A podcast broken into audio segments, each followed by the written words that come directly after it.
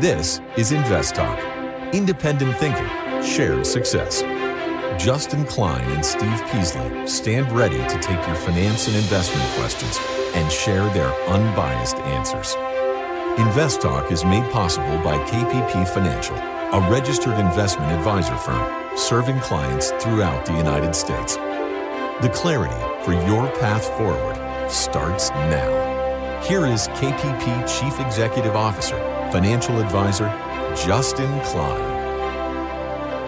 Good afternoon, fellow investors, and welcome back to Invest Talk. This is our Thursday, January 4th, 2023 edition, and the year is well underway, but our job continues.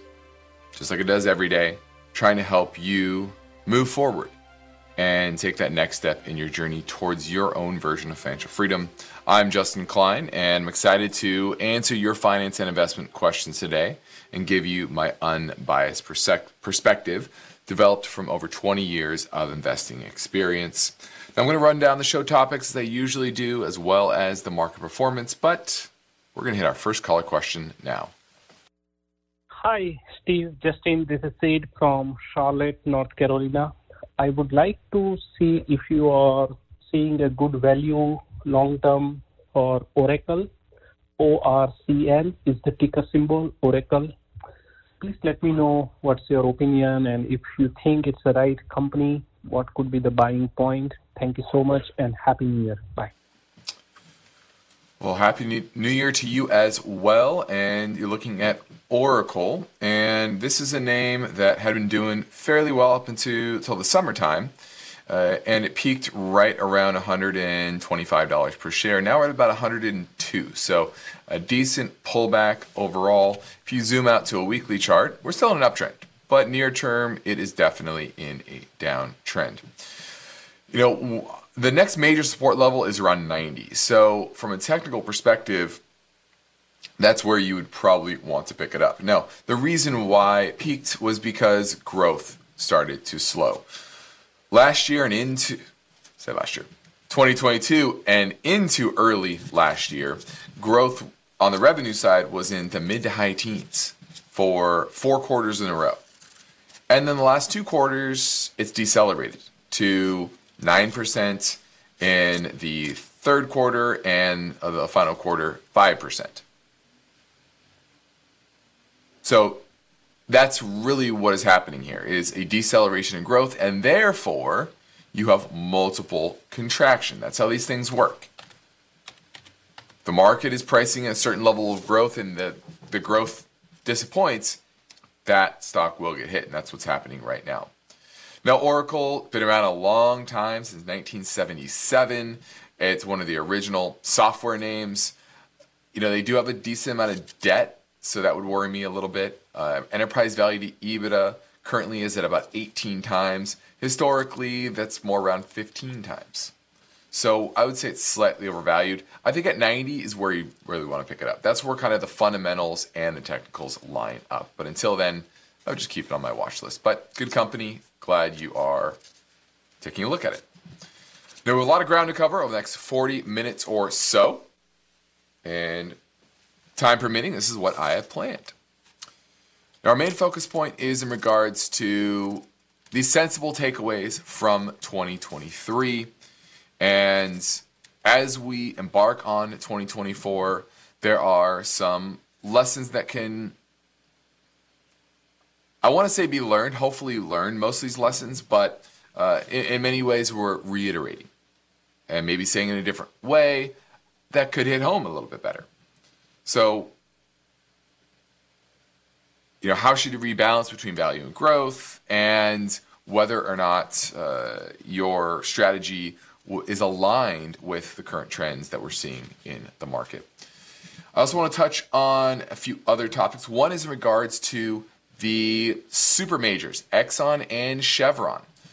They, for many years, were not big players in the oil markets. You know, they were kind of losing their impact to the shale names because shale became the marginal producer in the world. Now they have, with some acquisitions, they have taken center stage in many ways once again. So we're going to look at that. Also, auto sales. They bounced back last year, and what should you expect for 2024, uh, especially in the EV market? We're going to look at that. And then, lastly, migration patterns, continuation of migration patterns that we saw during the pandemic, and how has that continued over the past year or so. So, we're going to look at that as well. We also have some voice bank questions. One is in regards to covered call strategies as well as Consolidated Water Company, CWCO. Now let's take a look at the market performance for today. It was the third day in a row of negative performance for equities. And while it was negative, it was not certainly not as negative as the last, as the first couple of days of the year. You had the broad U.S. market down about 31 basis points, 0.31%. Small caps did the best, only down about 10 basis points there.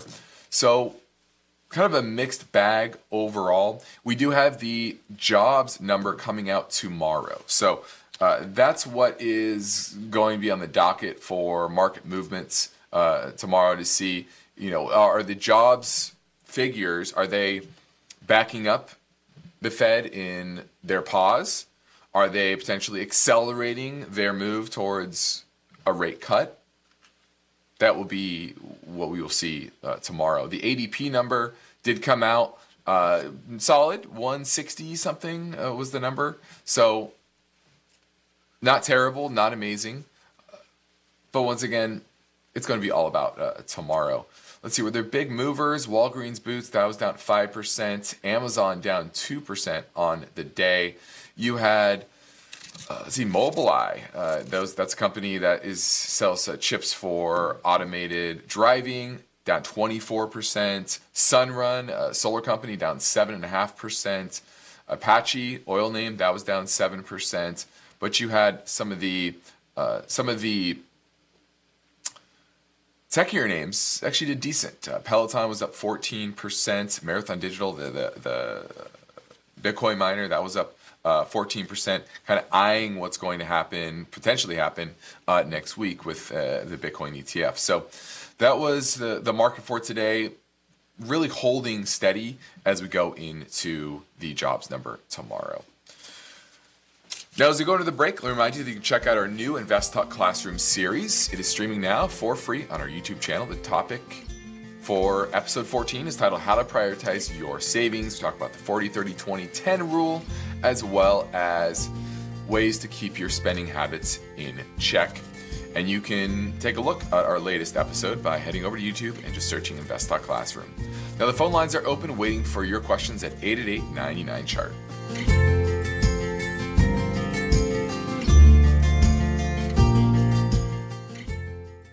Every investor is working to build a secure financial future. Would this be an opportune time to get into annuities? Everyone's situation is different. Get your thoughts on CRM, Salesforce. And so are their questions. And I was just calling for your assessment of Blackstone Incorporated. To get your take on QE. Ticker symbol LECO. Just wanted to get your opinion on JP Morgan. Invest Talk hosts Justin Klein. You know, I'm okay paying a fair price for a very good business. Steve Peasley. It's a very well run company. And now Luke Guerrero. EBITDA growth is significantly higher than its competitors. Are ready to provide their unbiased answers. Each podcast is unique, and you set the agenda. I will. Hey, hi, Steve. 24 7, rain or shine, Invest Talk is made better by the power of you. Call 888 99 Chart. Your objective is to work hard, plan well, and achieve financial freedom, right? You're in luck because Justin Klein is here now, ready to take your finance and investment questions. Call 888 99 Chart. Now, if you've been listening to Invest Talk for a while, you may have heard several callers ask about Steve Peasley. Where is he? When will he return to the podcast microphone? Well, Steve has prepared a short message for you, so let me read that now. I know many of you have been wondering why my presence on InvestTalk throughout 2023 was so spotty. Well, the reason for my absence has been my current battle with cancer, pancreatic cancer. My fight has it had its ups and downs, and I'm currently on my third round of chemotherapy. My wife Suzanne has been taking wonderful care of me, and I fight every day for her, my family, and you, our loyal listeners. There's nothing I would love more than to connect with you again and help you on your financial journey. But for right now, I must focus on this battle. I will be off air until the time comes that I'm able to put this behind me. I know you are in good hands with Justin and now Luke, as they are as sharp as they come and very experienced in the world of finance and economics. I thank you all for your concern, and I hope to speak with you all again later in the year. Now, those are Steve's words, and we sincerely thank all our listeners, clients, friends, and Steve's treatment is continuing. We support him in every way we can, and I will uh, certainly pass along any updates when Steve sends this to me. Now let's go over to our InvestTalk voice bank and take another call. Hey, uh, I'm interested to buy this for a long-term investment in my Roth IRA, CWCO. Thank you so much. All right, looking at Consolidated Water, CWCO, and this is a company out of Cayman Islands, and it off operates seawater desalination plants. This is a name that's been really on a tear. In the fall, or sorry, the spring of last year, it was trading in the single digits, about nine dollars per share. Now it's at thirty-three dollars and eighty-one cents, and that's because earnings are expected to go from fifty-four cents in twenty twenty-two to a dollar seventy-three once they report fourth quarter earnings last year. The earnings are supposed to come down to $1.09 this year, down 37%. So that's that's certainly of note. And I think what you're doing here is kind of performance chasing. The technicals are certainly weakening, weakening as of late. This had a big reversal day on the month on the on uh, November 28th, and hasn't been able to recover that high. Uh, so the short-term technicals certainly are poor, and I would have to do a deeper dive. I haven't looked particularly at this one. It's a small cap name, only 532 million, and that's after rallying, you know, uh, by 300% in the past nine months or so. So I think your performance chasing here, typically there's a reversion to the mean unless something structurally has changed with the business. And I have to be very convinced of that. These utility companies tend to be boring and when you see a big change in profitability, there tends to be a reversion to that mean. And right now, the return equity is 13%. The long term average is around 5%. So, unless you are, truly convinced that this new level of profitability is sustainable, I would pass on it. Now, when people take the time to leave an Invest Talk podcast review on iTunes, we like to thank them for their courtesy by getting to their questions quickly. Kevin from North Carolina says, I've been listening to the podcast for almost five years and love the insights and knowledge you all provide. My question concerns Trek Company, T E, sorry, T R E X. Sorry, Trex Company. There you go. Trek and Company. I have a 3% position in my Roth IRA that I bought based on the recommendation at 5879, uh, based on your recommendation uh, back in May of 2022. Recent, it, recently hit a new 52 week high, and earning estimates have been upgraded. I want your opinion whether it should buy, hold, trim, or sell. Trex Co. manufactures wood alternative decking, railing, fencing products for the residential and commercial markets. This is an interesting one. Earnings hit an all time high of $2.14 in 2021 made a healthy $1.80 2022 and then $1.85 last year. Supposed to be $2.18 all time high this year. However, recently, technicals have certainly rolled over. Mid cap name, about $8.3 billion market cap. Uh, I don't love it. I don't love it, to be honest with you. I think it's trading at too high of a multiple. Even forward looking earnings, you're talking about a mid mid 30s multiple. Yeah, I'm, I'm, I'm passing on this. I don't like this rollover technically, and I don't love the valuation right now. Now we're going to a quick break. Please remember that you can call anytime and leave your questions on the InvestTalk voice bank. If you're listening via our live stream or on AM 1220 radio in the Silicon Valley area, you can call right now at 888 99 chart.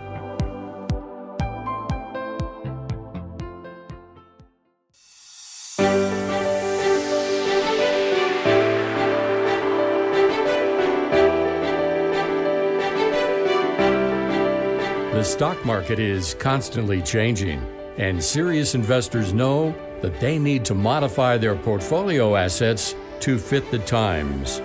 And now, with more than 50 million downloads, Justin Klein and Steve Peasley reaffirm their commitment to providing unbiased finance and investment guidance here on Invest Talk. 888 99 Chart. It's good talk with Thomas. He is in Santa Cruz. He wants to talk about paying off your auto loan. Awesome. Sorry, I can barely hear you. Um, but basically, I'm calling about uh, paying off auto loans early, um, choosing to do so based on the interest rate. Um, I'm uh, 26 years old. Um, I have the opportunity to pay off my auto loan completely. Um, but moving forward, I don't know if I should just be paying it off uh, incrementally and um, gaining credit uh, over time, or I should uh, basically just pay it off and just be done with it. Well, what is the interest rate on that? 5.99%. 5.99. Oh, that's that's in that area area where it's definitely kind of a, a gray zone. Now, if it's if it was below right. five, I would say no because you could take that cash and earn more than five percent right now but it's not right. It's right. above the rate that you're going to return uh, very safely. So then you have to take some risk to earn above that uh, that level, and oftentimes you're taxed. You know, depending on what you're you're investing in on, on that income as well. So I like to take the more conservative route uh, and, and pay that off. Now another c- consideration is how safe is your job in, in your in your pay? Do you work in sales, or is something that you kind of get your salary no matter what, and that's going to be pretty straightforward? I have a pretty secure job where I okay. have the opportunity to save every month, and I'm on a, a, savings plan where it'll be continually moving forward. I hope, but I, I believe so. Okay. Well, I would say if your income was more up and down, it would be a clear cut. Pay it off you're still in kind of that gray zone, like I said. But I, it depends on what type of investor you are. Uh, if you're an aggressive investor, it's invest that cash instead and just pay it down over time. If you're more of a moderate or conservative investor, then that would be paying that off. Remember, you're going to be earning, basically guaranteeing yourself that 5.9% by paying that off early. That's a it's not the best yield out there, but it's a decent yield um, in this market, especially if the Fed starts to cut rates over the next uh, year or so. So I lean on the side of just paying it off, having more security there, and then investing your savings uh, in in towards you know your your retirement accounts, 401ks, IRAs, etc. Thanks for the call. Now, my focus point today is set up by this question Are there sensible portfolio takeaway lessons for 2023? Or, sorry, from 2023 that we can apply going forward? Now, the first one is the old adage don't fight the Fed. And you saw that in both directions this year. For most of the year, the Fed was hawkish and that certainly played out most of all in the bond market with yields going up. And we saw the 10 year hit 5% before the Fed finally paused in the fourth quarter, and that reversed down to around 4% by year end.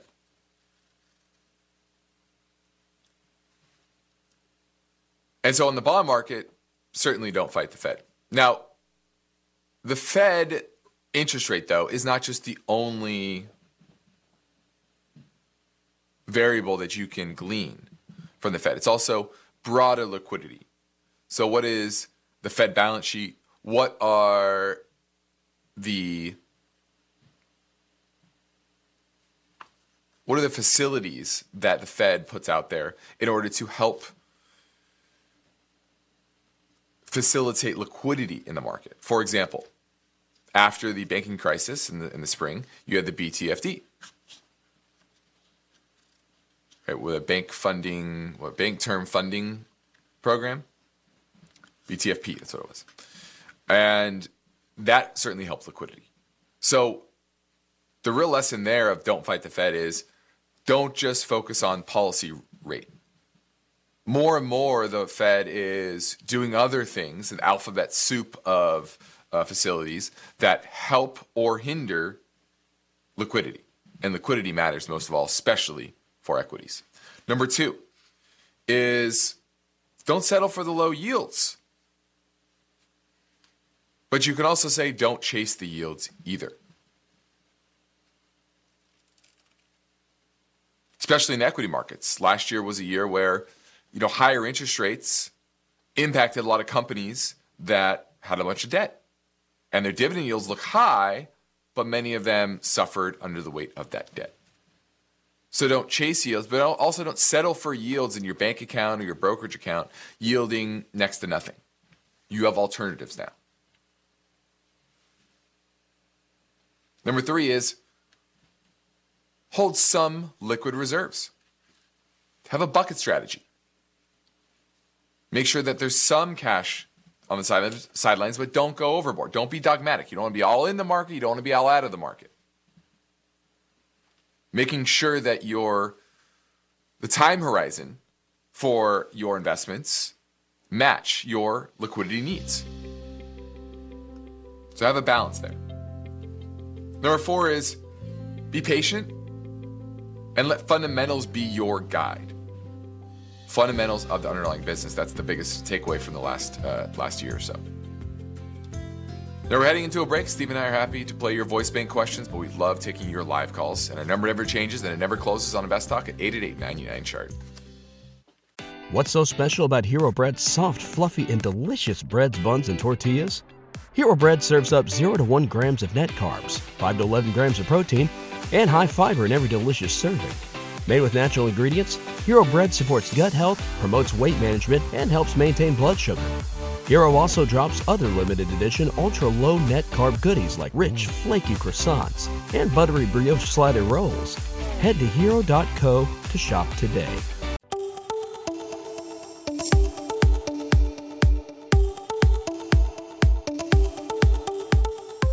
Reminder about the KPP Premium Newsletter distributed to each subscriber's inbox every Friday. The newsletter provides a roundup summary of the week that was, offers a look ahead, and even puts forth some interesting stock ideas. And you can subscribe to the KPP Premium Newsletter anytime at investtalk.com. Have you got a question for Justin? He's here, and the lines are open. 888 99 Chart. Hello, Invest Talk, long time caller. I had a question on a covered call strategy and what I should do in this situation. I'm on my paper trade account, so I'm still practicing, but I did collect premium. I sold a one call option on SPY for $4.75 at the January 24th call option at 479. Currently, SPY is at 470, and so since I purchased it, I am at about 70% gain if I were to close out of that position today. Obviously, there's still some time until January 24th. And so my question just becomes is at this point, would you guys roll this over into the next month call option with a similar strike price? Collect that. For me, it'd be around 350-ish premium. Or would you wait a little bit longer, closer to expiration before exercising, just because there's obviously more upside? I just want to get your take on that. Again, I don't want to be greedy, but I also want to maximize while you know doing the covered call strategy.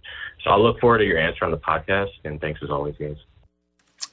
Well, the longer you wait to to, to roll that, the better premium you're going to get. Because remember, you're going to buy back that call option.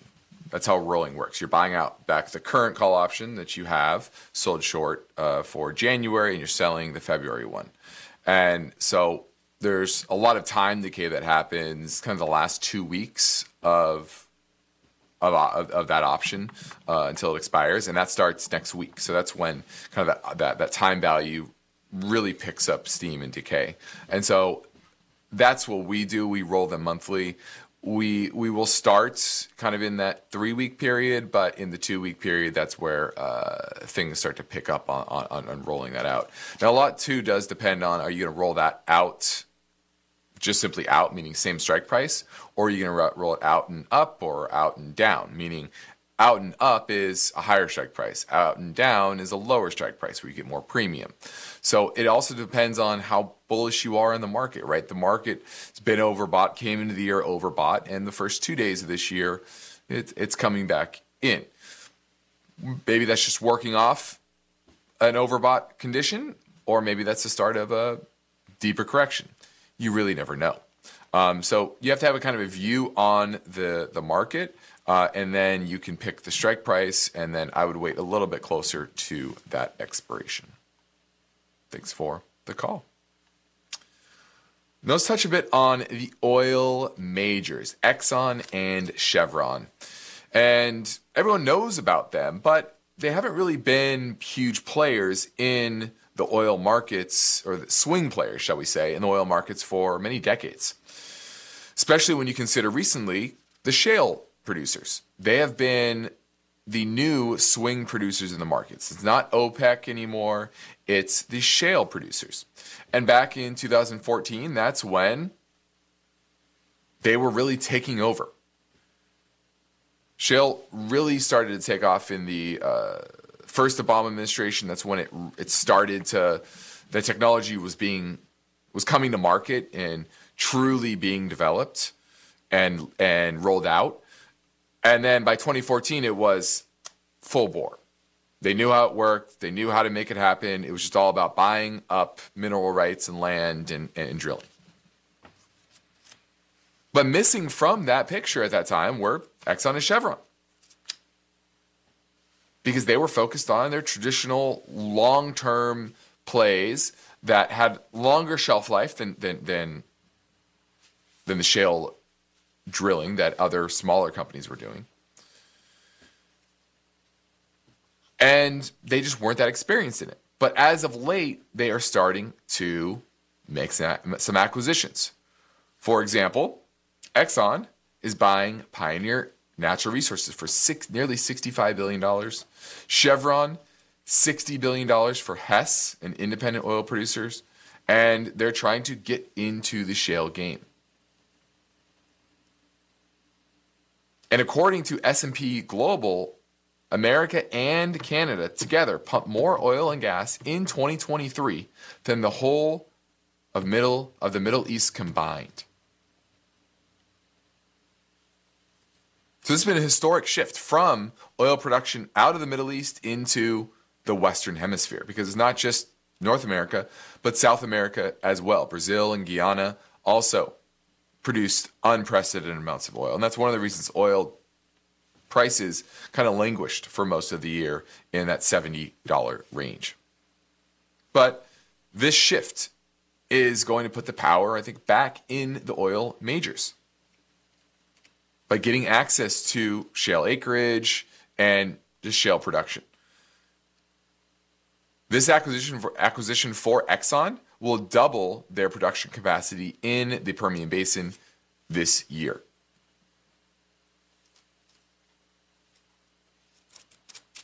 And so this is a shrewd move by them and shows that they're being guided by economics, that shale technology has developed so much that the cost of production is coming down.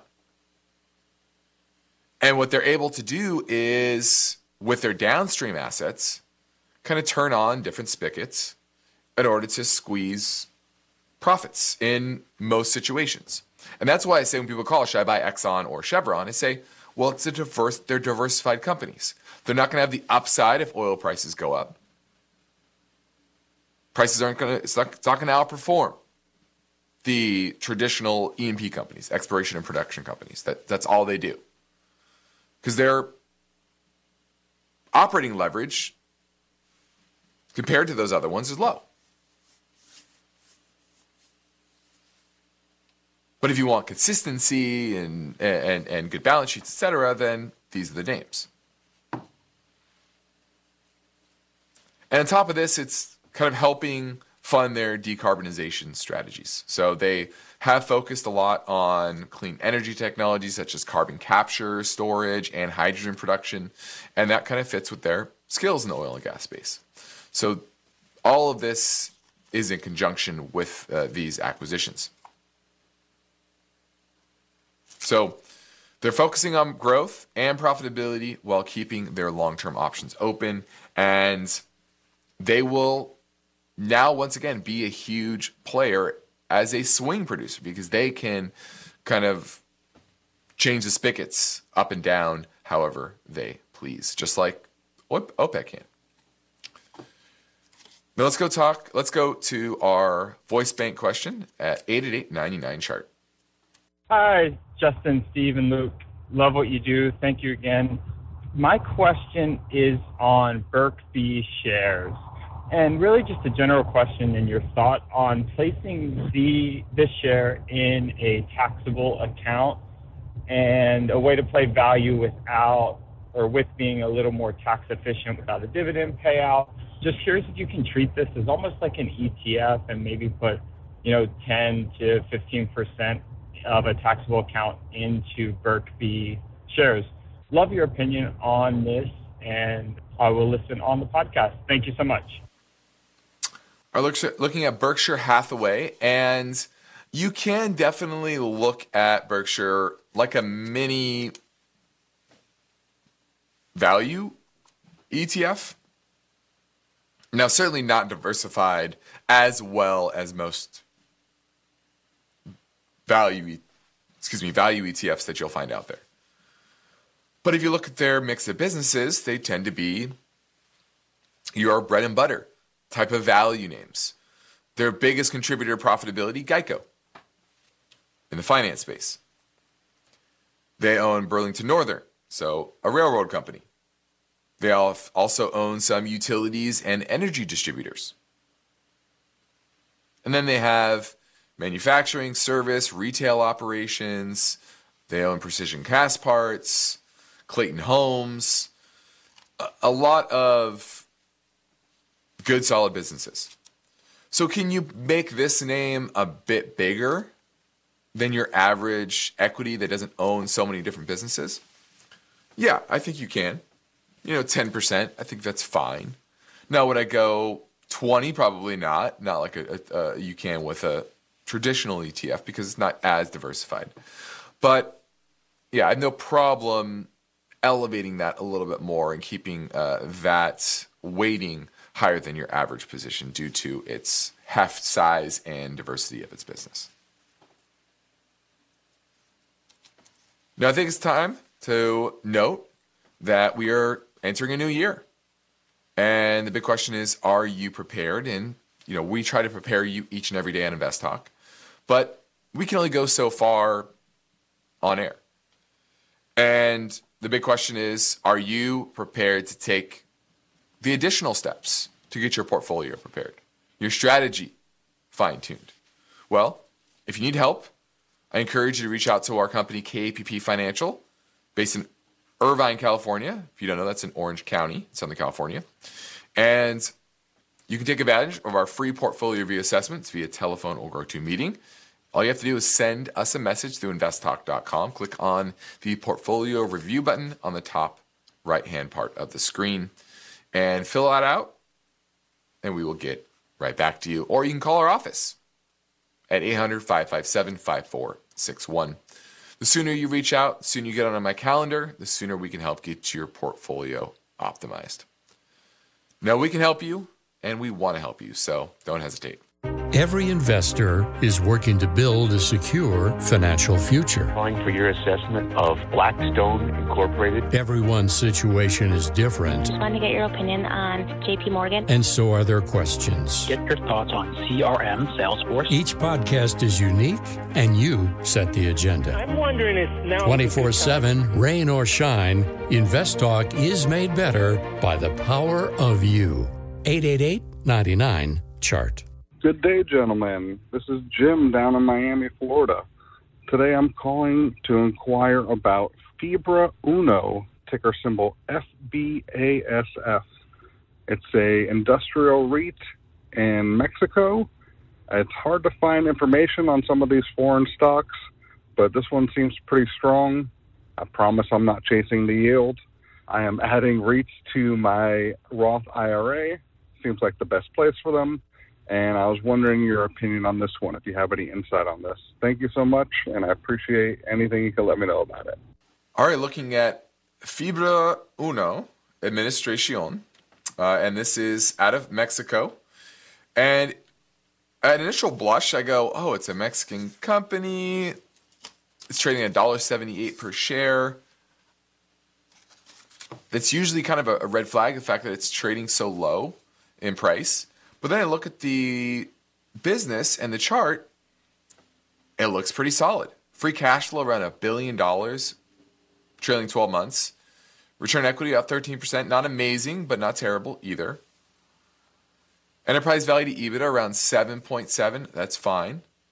And I like what they do. Like you said, they are a an industrial REIT out of Mexico. And if you listen to the show for any length of time, you know, I'm pretty bullish on Mexico. I think it's one of the countries in the in the world with the right demographics, the right ge- right position geographically in the world, and with the right neighbors, us, the United States.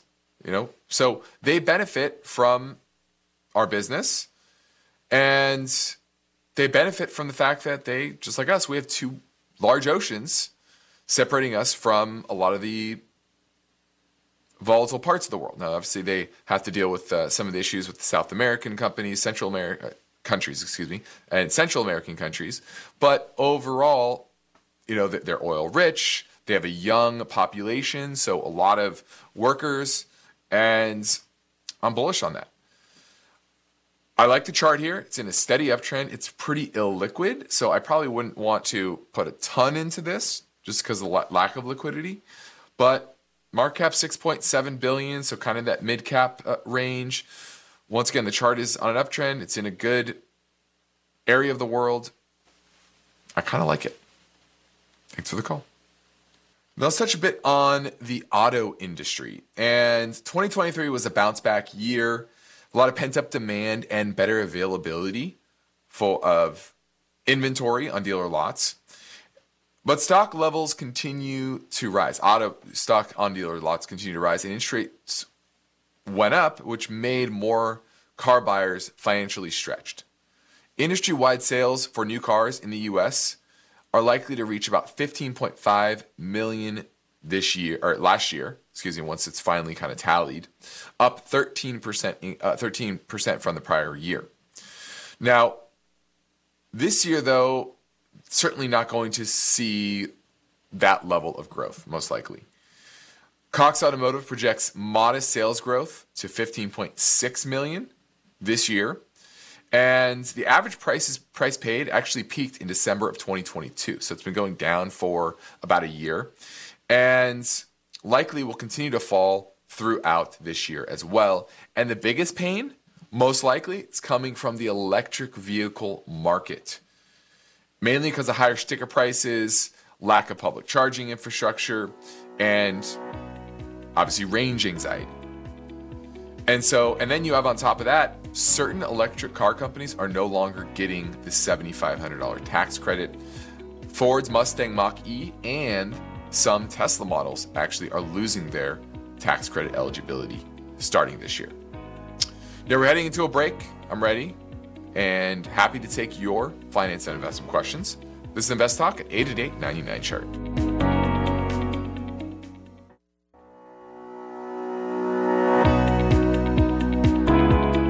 Everybody wants a secure financial future, but getting there takes strategy, discipline, and unbiased guidance. You've come to the right place. Invest Talk, 888 99 Chart. Hi, Justin and Luke. Happy New Year to you both. I had a question on uh, a couple of stocks that I've had for a couple years now. The first one is ONEOK, OKE. The second one is William Company, WMB. I've owned these for, like I said, a couple of years now, and I just wanted to see if there's any growth potential here in the near future, if energy was still going to be a, a play um, in 2024. Could you possibly take a look at these and see if maybe I should take some profit or just hang on to them? Thanks. Have a great day. Bye bye. Well, these are not your typical energy plays. These are more pipeline companies. So they are. Uh, OKE provides natural gas gathering, processing, storage, and transportation, as well as natural gas liquid transportation and fractionation. And we own OKE. We don't own Williams Company, WMB, which is has a pretty similar business. Now, OKE did buy Magellan Midstream recently, so that's a growth driver there. And this is more about volume than price of oil, and, and that makes their business pretty steady. I would frankly, I, I have no no reason to sell either. I would just hold them. Now understand, these are not your typical oil or energy names. These are pipeline companies more about the consistent income that you're getting from them. And they can grow, and they do grow their earnings over time. OKE's earnings in 2016 were was $1.67. 2023 supposed to earn $5.80 per share.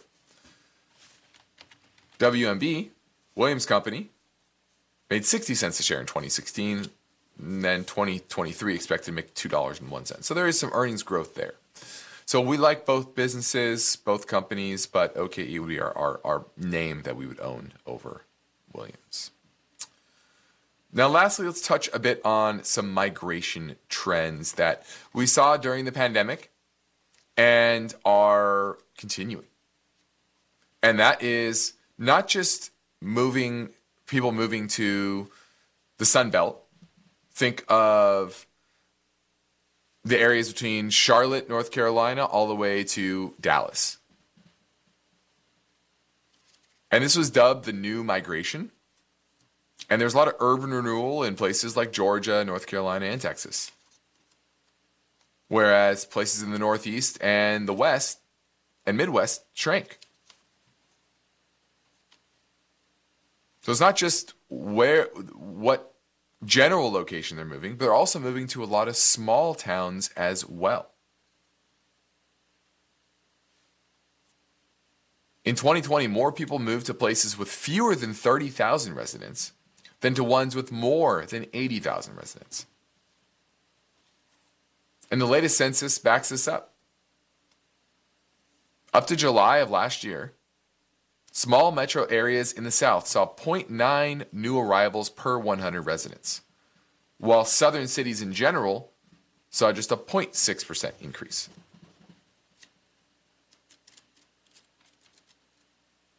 And Austin felt it the most, right? That was the biggest, that was the, the place where if you're moving to a big city in the South, most people moved to Austin, mainly because of jobs. Amazon, Apple, Google, Google, Meta, and Tesla all set up headquarters there and offered a lot of jobs. From 2010 to 2020, Austin grew by more than any other big city. Grew by one third, 33%.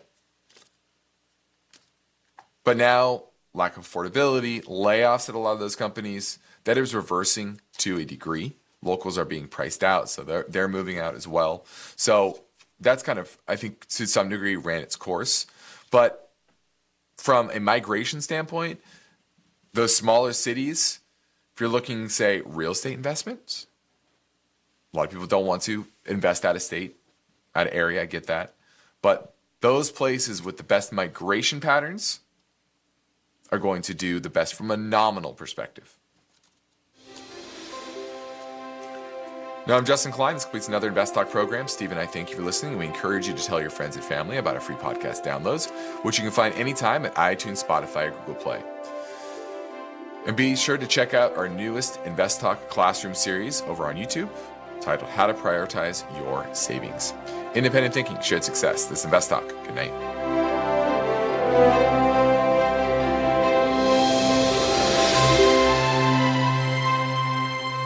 InvestTalk is a trademark of KPP Financial. Because of the nature of the interactive dialogue inherent in the format of this program, it's important for the listener to understand that not all comments made will apply to them. Specifically, nothing said shall be taken to be investment advice, or shall statements on this program be considered an offer to buy or sell security. Because such advice is rendered solely on an individual basis and at times will require that the investor review a prospectus before investing. Invest Talk is a copyrighted program of Klein, Pavlis, and Peasley Financial, a registered investment advisor firm which retains all rights. For more information regarding KPP's investment advisors, call 1 800 557 5461. Steve Peasley is president, and Justin Klein is chief executive officer of Klein, Pavlis, and Peasley Financial. Thank you for listening, and your comments and questions are welcome on our 24 hour listener line at 888 99 Chart.